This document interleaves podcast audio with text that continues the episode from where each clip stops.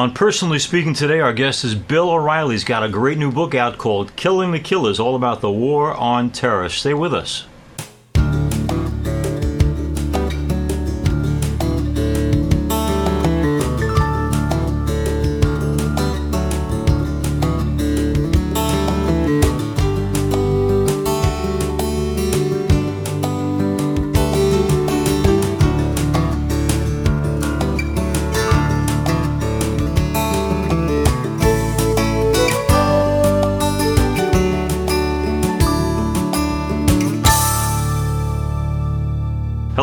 To Personally Speaking. I'm your host, Monsignor Jim Lisante, and television journalist and author Bill O'Reilly joins me now. For 20 years, Bill O'Reilly reported and gave opinions on current events on the O'Reilly Factor on the Fox News Channel, and his show became the most viewed cable news broadcast in America. Bill hosts the O'Reilly Update, which is heard on more than 225 radio stations around the country. He's the author of 16 number one ranked nonfiction books, including the historical Killing series, which is the best selling nonfiction series of all time, with nearly 19 million books in print. His latest book is called Killing the Killers. The subtitle is The Secret War Against the Terrorists, which reports on America's intense global war and manhunt against the terrorist extremists who planned and executed not only the attacks on 9 11, but hundreds of others in America and around the world. He's here with us today to talk about America's secret war against terror and the values that matter the most to him. Joining me now, I'm so pleased to welcome back to Personally Speaking, Bill O'Reilly. Bill, this wonderful new book, Killing the Killers. Here's my question. I saw a survey recently of things that are of interest to America. Uh, certainly, the economy's up there, Ukraine, nuclear weapon possibility, uh, even the abortion issue now. Um, why now is it really important that we not lose focus on our history with terror and terrorism? Well, it's growing, Monsignor. Uh, you get uh, Al Qaeda now back in Afghanistan uh, and ISIS back in Western Iraq. And the only reason they're reconstituting training camps up and running, recruiting, is to kill infidels, and Americans are at the top of the infidel list.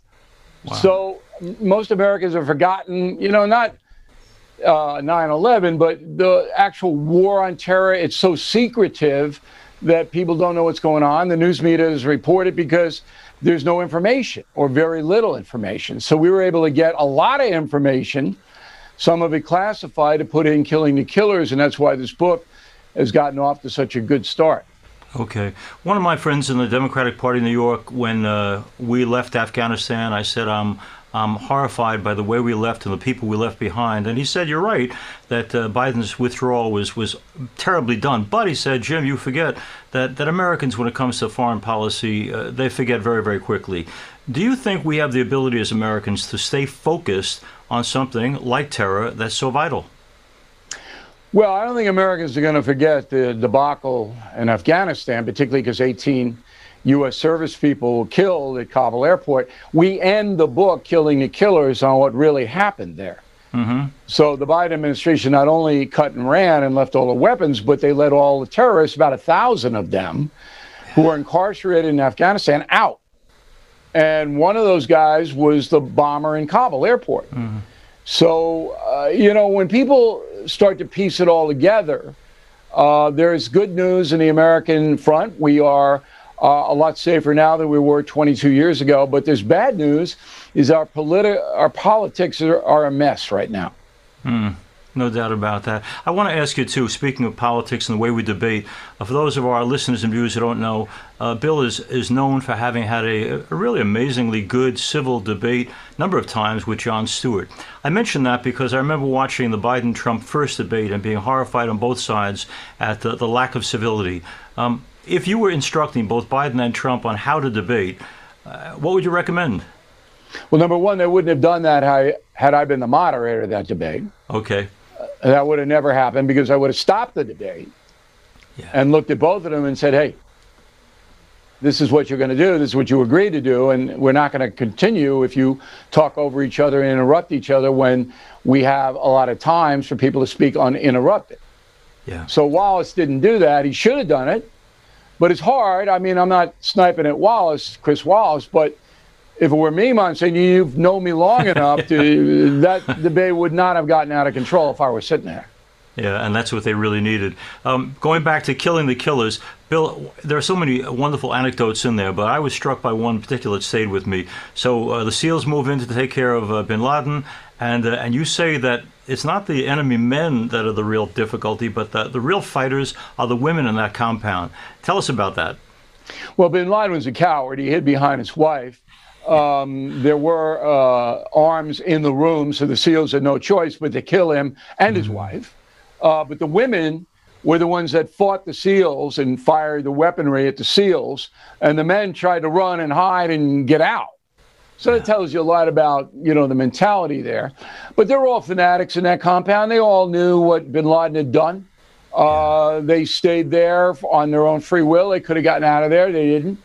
And you know, to a lot of people, they got what they deserved. I mean, look, Christian people don't want death and destruction heaped upon anyone, mm-hmm. but there is a righteous violence, and, and this had to be stopped because bin Laden was continuing to try to foster attacks around the world from his compound in Abbottabad, Pakistan.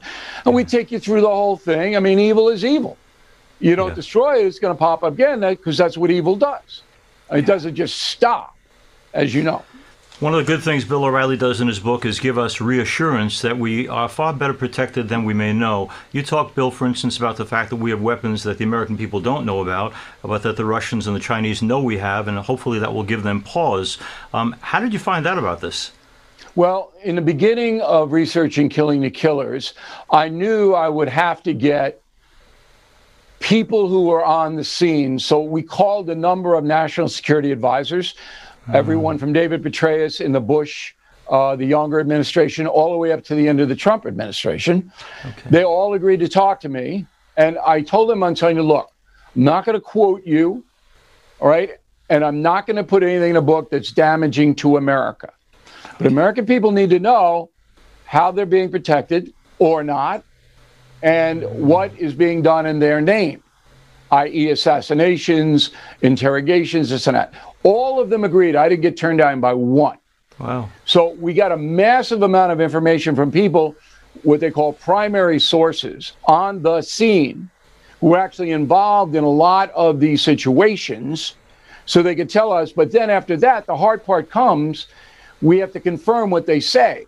See, unlike every other journalistic entity that I know of right now, we don't just take anonymous stuff and throw it out there. Mm-hmm. We check it okay? Because I don't believe that using anonymous quotes is honest. Right. So we check it. And it took a while, but it all checked out, all the stuff that we put in the book. If I couldn't confirm it, we didn't put it in. But the American people, uh, and they get dribs and drabs. Let me give you a good example. Mm-hmm. So under the Trump administration, they, they spent in eight in four years, 1.4 trillion dollars upgrading the military in four years, an astronomical amount of federal tax dollars, right?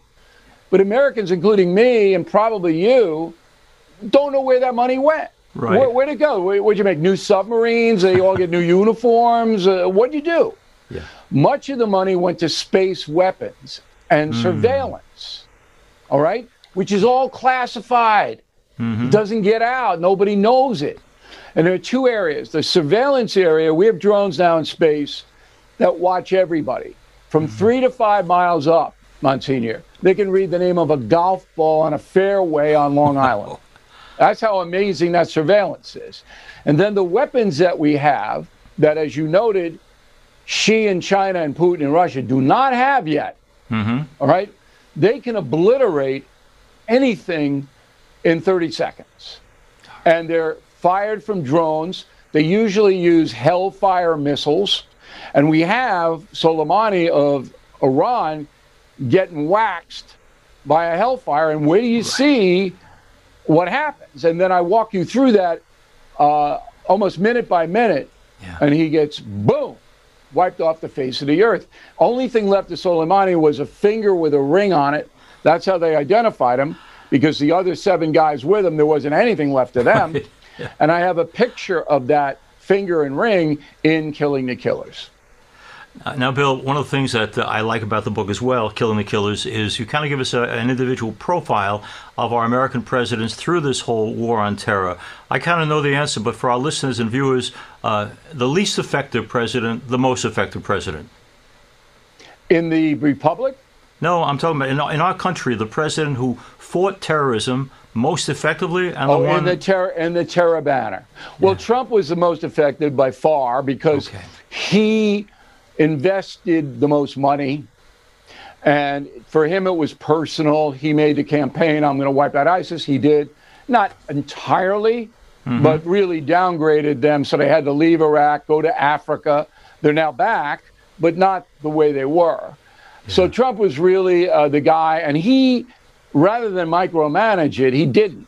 He let the professionals in the NSA and the CIA do it. And he okayed it when they brought, so we need to kill al Baghdadi. We know where he is. And then Trump said, yo, go get him. Obama, for the first six years, was not an effective terror warrior. He pulled all the U.S. troops out of Iraq. And that mm-hmm. led to ISIS and a horrible reign of terror that they imposed on the Middle East. But at the end, the last two years, Obama got a lot better because he was embarrassed right. by what ISIS did once the U.S. troops were pulled. Bush the younger was so caught up in the Iraq war with Saddam's forces that he almost lost sight of the bigger picture. And um, now we're with Biden. The good news about Biden is he has not dismantled, as far as I know, Mm-hmm. the Trump people in the CIA and NSA. Okay. So he has not gone in and fired them or moved them out, leaving them alone. The bad news is that Biden has no ability, cognitive ability, to understand a big picture in how you, this is an ongoing campaign that has to be coordinated. He, he can't really grasp that, but he does stay out of it most of the time. Yeah. Uh, you know, one of the things I, I love about uh, you saying what you said about President Trump, I was unaware about the trillion being spent on defense. But, Bill, you know and I know that uh, I wish we had a dollar for every person who has said to us, I liked a lot of his policies. I thought he was an effective president at many levels. I just can't stand the man and the things that come out of his mouth. Um, and let's be honest, I'm sure there are times when people have said that about you, and probably a few have said it about me. But what do you say to the person who says, I'm not sure I could ever vote for that guy because while I love his policies, I can't stand the person? Excellent question. Uh, I don't have many of these conversations because people are afraid to have these conversations with me because they, they think I might mock them or scorn them or, or whatever. But once in a while, it'll come up. And, and I say, what? My opening question to the people who disparage Trump, who did a pretty good job in his four years, mm-hmm. if you care about the economy or the war on terror or stopping massive immigration at the border, if you care about any of that, Right. he did a pretty good job. Okay. But I asked them, what do you want from your country? Hmm. What do you what do you want from it? And that takes it out of the personal. See? Yeah. And then they'll tell me, well, I want A, B, C, D. And most of it is I, I want the opportunity to raise my family and to, to be comfortable and, and secure in life. That's what it really all comes down to. And I said, well, look, this guy made deals that made that very uh, possible for you. He had a 1.4% inflation rate. yeah. That, that's what Trump had. Trump had COVID shutdown. Yeah. And so now Biden comes in, it's a 10%, and Biden's blaming COVID and Trump. And I'm going, "Mm, you see, this is the world we live in. Now, as far as Trump's personality is concerned, he's brash, arrogant, he exaggerates, uh, he takes everything personally, Right. everything. Okay?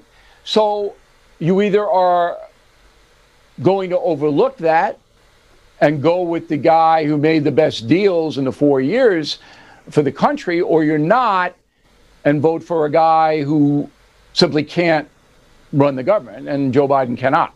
He's proven that. He's not going to get any better, Monsignor, unless there's a miracle. Unless you can get Jesus down and, and we can kind of bring him back a little, but not at this point. I have some influence, but not that kind of influence. Let me ask you Bill Barr was our guest last week, and one of his lines from the interview was uh, Joe Biden didn't win the election, Donald Trump lost the election because of that mouth. Uh, if he goes for 2024, do you see any tempering of the mouth?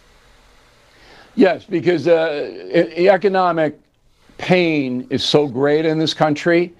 Now, there could be a comeback, mm-hmm. um, but people are suffering now. Working people, poor people suffering. Yeah. It's like a tax. You're now being taxed 10% more today than you were 16 months ago because inflation has taken that out of your wallet. So people know that. And I think more people are uh, more inclined to go with a guy who had prosperity, even if you don't like him, mm-hmm. than not. But here's the pe- thing that people understand: there are there are many millions of Americans that will never vote for Trump, no matter what. Right. But they will stay home. They uh. will not vote for Biden's not going to run again, but if he did, they wouldn't go and vote for Biden like they did last time. They wouldn't right. vote for anyone. Yeah, I'm, I'm thinking you're right on that. Now let's let's. Uh, I want to ask some advice here for your church, your wonderful Catholic church. I, I, see a parallel between you and our church, believe it or not. I want to tell you how. Um, when I talk to all the pre-Cana couples on Long Island, and I say, "Why aren't you going to church?" They have a number of reasons, but one of them is, well, you know, I was kind of Catholic until the scandals came along, and what they're telling me essentially is that the church has been canceled because of, of the difficulties we had. You've gone through some of that cancel culture yourself, so I'm wondering do you have any advice for us as a church for how to get people to look again and to give us another try? Okay. Um, so I go to Mass every Sunday if I can, mm-hmm. and, and I've always done that. Even when I was uh, at college in the Vietnam years, I used to be the only one in the chapel at Marist College. Nobody else but me. And Father Gallant, the chaplain, I go, hey, Leo, how you doing, man? Let's let's let's move this along. All right, we don't need an hour here. Let's try to get it done in 40. Okay. So I go to church. And the big weakness that I see about church going is that much of the sermonizing is dull.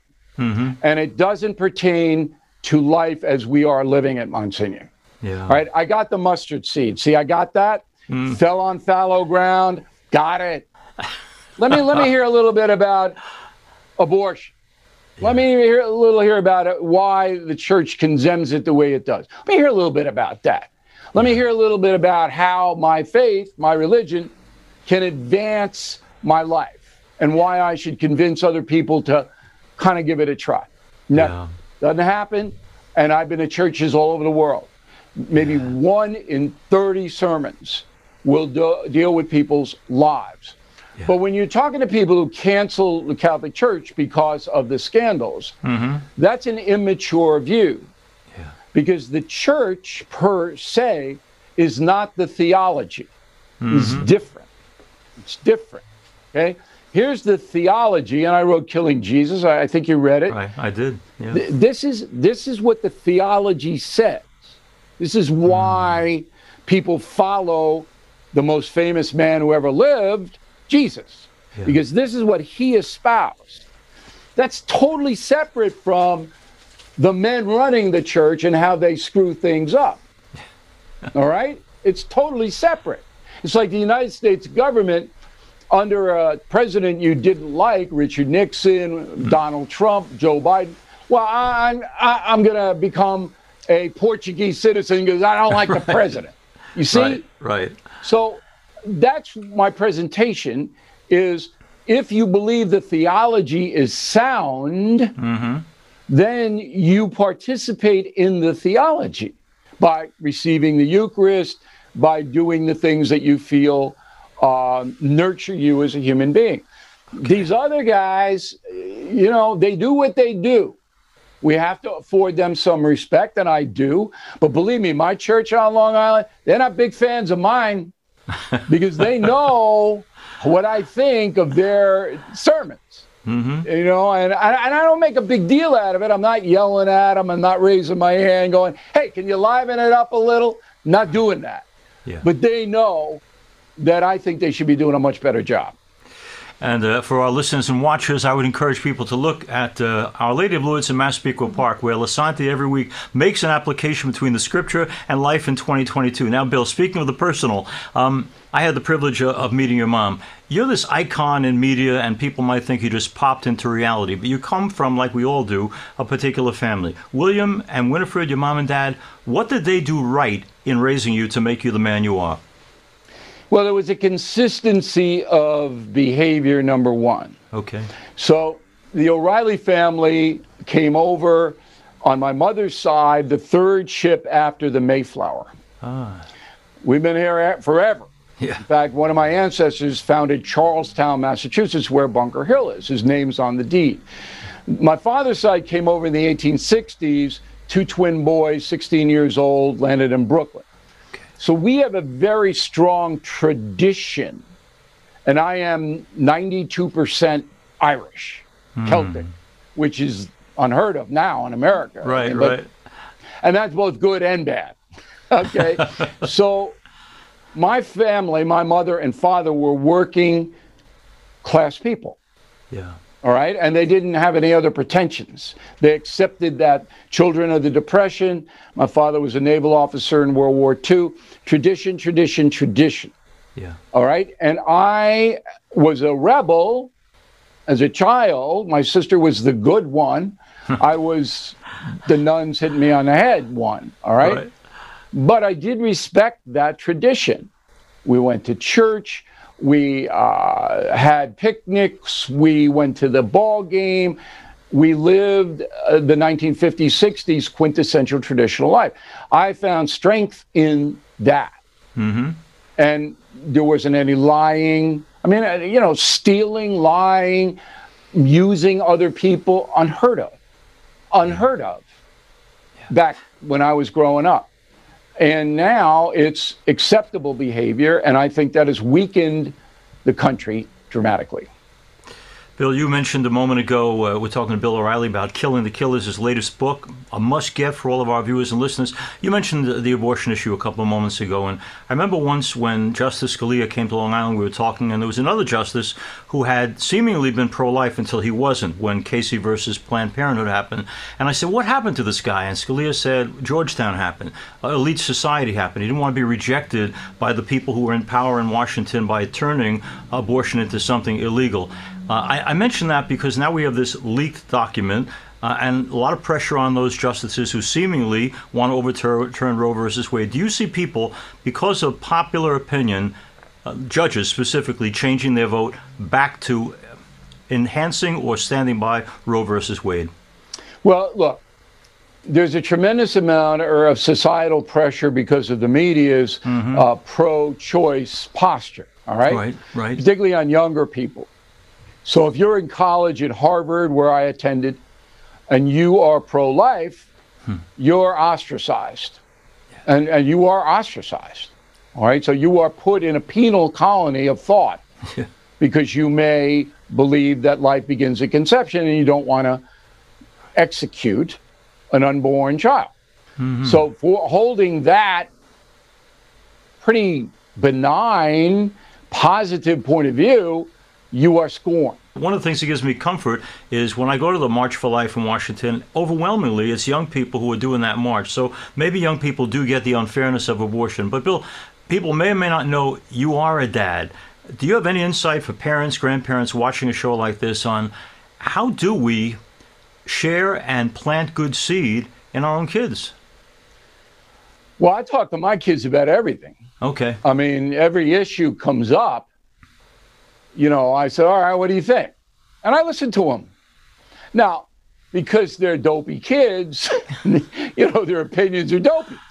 It just goes with the dopey kid territory. But I listen and then I start to throw things out. But I make it fun. I mean, my daughter is always, oh, you're lecturing. Um, but I, I try to make it. I try to make it fun. In fact, when I take my son uh, to mass, my daughter's at law school now. Mm-hmm. And I did this on Sunday, last Sunday. And the, the sermon was from an African priest, nice guy. You couldn't understand a word he said, mm. not one word. All right. So I took my son out and we discussed what the gospel was, me and him. Yeah. And how it pertained. And I, you know, I don't mind walking out, and, and I timed it perfectly. I came back, and they were saying the Apostles' Creed, and I was, I was okay. but I'm not going to sit there. I don't understand the guy, and I like the guy. I know the guy, but yeah. you can't understand them, and there are no subtitles, Monsignor. So that's what we do. I engage. I engage the urchins. Uh, so it's a good back and forth. Bill O'Reilly's our guest. His book is Killing the Killers. Bill, I'm going to wrap soon, I promise. But here's a question: uh, mo- Very many of our guests on this program are uh, are actors and actresses, and sometimes they work, sometimes they don't. They travel around the world to get a job. That's not just actors and actors. I was amazed when I looked up some bio on you that we think of you as this this god of the media in the years at Fox, but you went from place to place. You tried and tried again. Were you ever given to discouragement during this? Uh, sure. adva- yeah. Oh yeah. Listen, it's a hard road from somebody from Levittown, no uncle in the yeah. business. I know I had white privilege, but I can't quite figure out how that got me. So I, I worked my way up. I, I went to Scranton, Pennsylvania. I started there. Then I yeah. went to Dallas, to Denver, to Hartford, Connecticut. Started my anchoring. Then lucky enough to get to New York in five years. And then I just moved up, moved up, moved up, moved up. Worked really hard.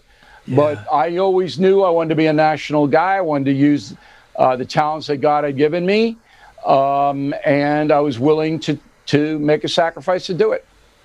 I want to thank Bill O'Reilly for being with us, and I hope our listeners and watchers will get Killing the Killers.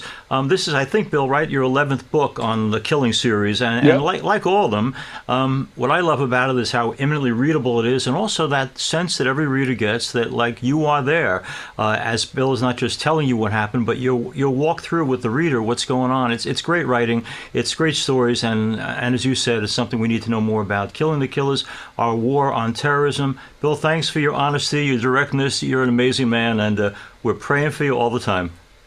Thank you, Monsignor. That means a lot. We'll talk soon, I hope. Thank you. Take care, my friend. Bye bye. I want to thank you all for being with us on our program today. If you'd like to reach me or have questions or comments, please write to personallyspeakingpodcast at gmail.com. You can also get past episodes by going to YouTube, searching under Personally Speaking with Monsignor Jim Santi, and please don't forget to click like and subscribe. Personally Speaking is also available as a podcast on Personally Speaking podcast.buzzsprout.com. We're also on Facebook at Personally Speaking with Monsignor Santi, and we're also now on Instagram at Personally Speaking Podcast.